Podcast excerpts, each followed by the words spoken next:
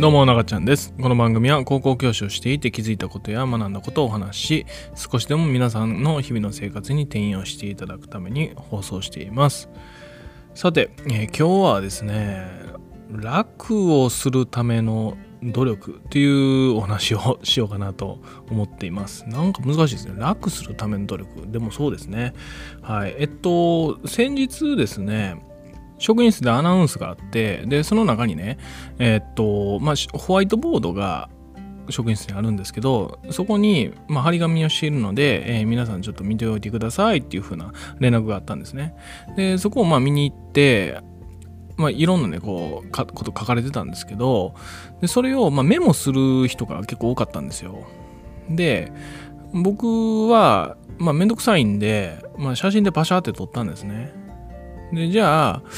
あのなんかこう、今、今時やね、みたいなことを言われたんですよ。で、このことに関して別にええとかなったりしなかったんですけど、でもまあ、写真で撮ったら一瞬で済むことを、なぜ、えー何分もかけてメモするのかなって、結構疑問にも思ったりしたんですね。で、自分の中で、割と楽をしたいっていう気持ちが強いんですよ。まあ、あんまり良くないかもしれないんですけど、こう、楽をしたいなって思って、で、その楽をするためにどうしたらいいかっていうことに関して、頭使ったり、まあ、時間を割いたりとか、そういったことはね、結構今までもやってきて、得意だったりするんですね。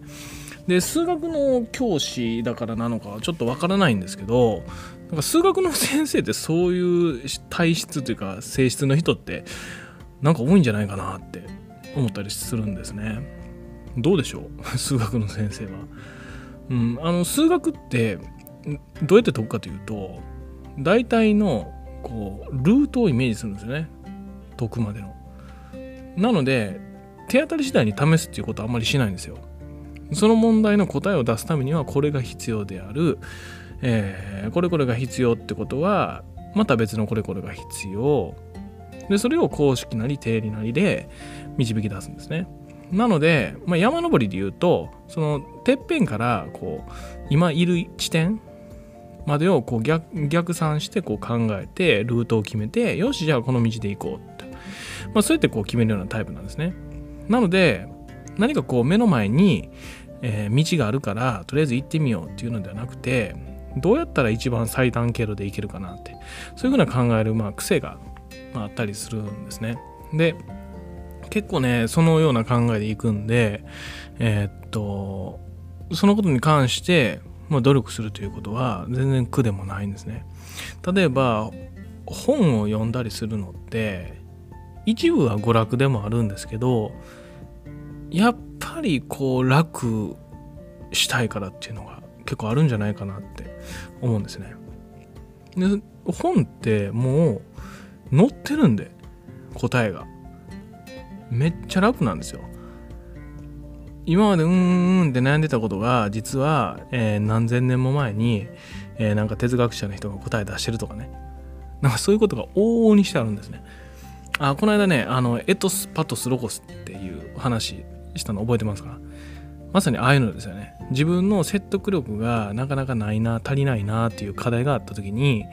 まあそれに対してねこうずっとこうカメラの前で練習してああでもないこうでもないこれもめっちゃ大事なんですよ。めっちゃ大事なんですけどエトスパトスロゴスというものを知ることによってどの部分に努力を、えーまあ、こう集中させるかこの精度が上がっていくんですよね。そういう意味でもう本見たら載ってるやんっていう。っていう理由でね結構本とか読んだりするんですね。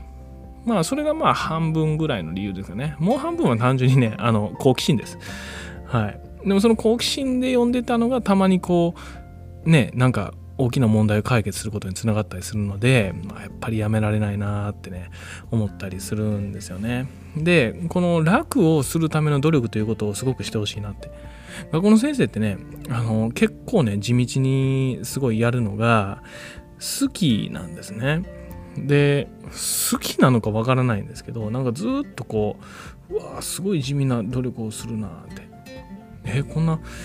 ホワイトボードに貼り出してるこう連絡のことなんて写真撮ったらいいのにこうすごいメモしてるなって。メモした方がこう覚えるのよみたいな感じで、まあ、言うたりしてるんですけどもなんかこうこの辺りをもっとこ